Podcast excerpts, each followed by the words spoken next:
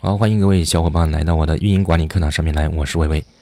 如果你有喜欢我这个专辑的话，可以点击关注一下或关注微信公众号“中国健身音乐台”。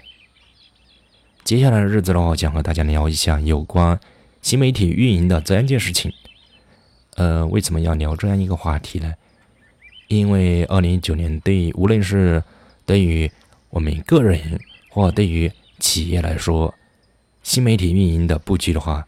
真的非常非常重要。我希望能通过这个节目的话，让很多的企业老板重视起这个事情来，因为这是一个大势所趋。第一，移动互联网的一个迅猛发展；第二，传统企业只会微步艰辛。所以说的话，我们的话必须要提前做好战略布局，不然的话，我们的起步。就会晚很多，就跟就跟就跟做淘宝一样。我们如果现在去布局淘宝，和当年去布局淘宝，那不是一个概念。虽然说都是在做同样一件事情，但是我觉得的话，现在再去做淘宝的话，呃，我想对大部分而言的话，真的就是非常难起步了，非常非常难，非常难。因为的话，很多的企业基本上已经占据了这个头部。你再去做的话，真的是毫无竞争力，只能说的话是捡点零散的客了。所以说的话，在移动互联网如此发达的一个当下，哪个老板如果说自己的企业不做新媒体运营，我真的说他非常非常非常落后了，我都不知道他好不好意思出门。在互联网领域有一句名言说的非常好，说。站在风口，猪都会飞起来。既然企业都认识到了这个新媒体运营的一个重要性，也感受到了社交网络对于企业的一个价值，感受到了风口，可是他们真的能飞起来吗？二零一四年在新媒体起步不久的时候，就有专家曾经预言啊，预言说，新媒体的话将会成为企业营销的一个重要的一个入口。而在此之前的话，就有一些老板就啊，呃，再三感叹自己错过了淘宝流量的一个红利期，错过了卖货啊卖货难转品牌商的一个时期，错过了微信公众号红利期等等啊，错过了这，错过了那，都在后悔。呃，也错过了什么微博的什么红利期啊等等啊。当然，现在的话，面对微信新媒体、自媒体等等啊，这样一些也媒体渠道。他们又害怕错过，所以说的话，每一种渠道和手段，啊，我说手段啊，其实他们都想紧紧的抓住，包括你自己，也包括我啊。可是啊，可是的话，我们往往啊，越想抓住新媒体的这样一个脉搏，就却不知道该如何去操控。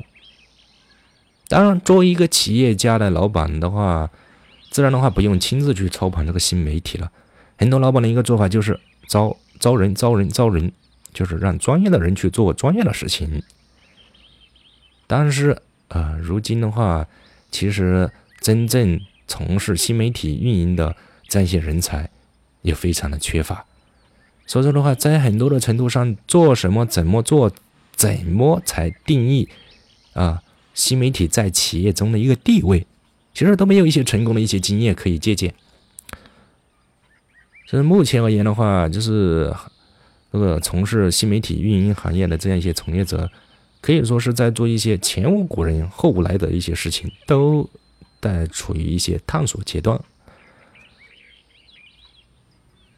就是说，在呃很多老板害怕错过这个机会的时候的话，往往会盲目的启动这个新媒体运营。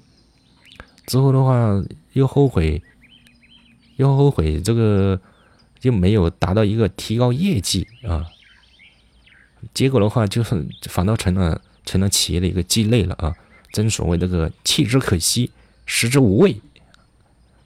这这这这就尴尬了。我们都说中国的生意人的话，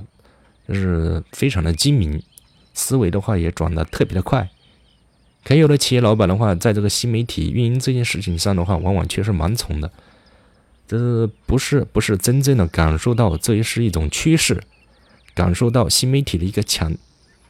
呃，感受到新媒体的一个强大作用，他们感受不到，就是只是说听外面有宣传啊，怎么怎么样啊，怎么怎么样。实际上他自己的话没有啊，打心里去呃意识到这个事情，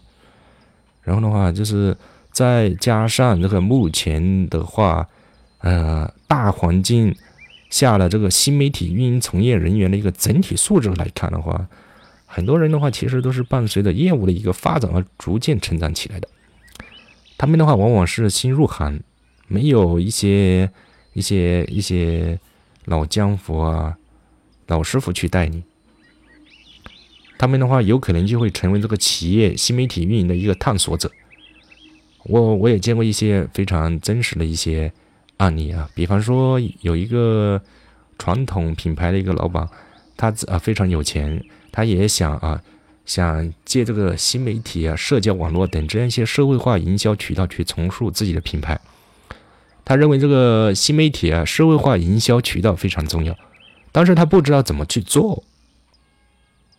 于是的话，他就招聘了一批写手，因为他自己都没有方向，所以说那些写手基本上也没有方向，啊，结果就是每个月花了钱养着团队，就是我就觉得没必要了啊。那些当然的话，那些那些被重金挖过来一些人才，不是说他们不够努力，我只能说他们没有找到方向和目标。就是当一个老板不知道目标。也不太相信别人的建议的时候，其实往往就是被自己所谓的经验所蒙蔽，就会就会落入到一个怪圈。这个怪圈就是什么呢？就是说他只会关注稿件的一个细节、活动一个细节等等啊。其实我想，我想问你啊，我想问问啊，各位各位老板，你们要是真的有时间的话，为什么不好好的去想想品牌或者说企业的一个发展战略呢？而在这里与与编辑们一起想想这个新媒体的一些选题干嘛？谋其职啊，谋其职就其位啊！你做好你自己该做的事情就好了，其他交给该就是该做的人去做就行了。经济学里的话有一个最基本的一个定理啊，叫做大多数定理。大多数定理。就是说，大多数人的话，最后是失败的、平庸的，只有百分之一甚至更小的人才能够突围。我相信的话，总有那么一些与众不同的老板啊，他们并不盲从，而是从商业的本质出发去看待新媒体在企业中所产生的价值属性。置身于商业中，或许能能够看见新媒体对于企业另外的一种独特之美。而我也想告诉那些正在成长的新媒体运营从业人员，不要不要站在食物链的一个末端，要站在食物链的顶端，利用新媒体影响企业的相关业务。OK，好，今天关于新媒体呃运营的一呃一点点的感想，暂且和大家分享到这里。想收听更多有关新媒体运营的一些。一些资讯的话，或者说一些课程的话，请关注我下一期下一期的节目。OK，好，我们就到此别过，下次再见，再会。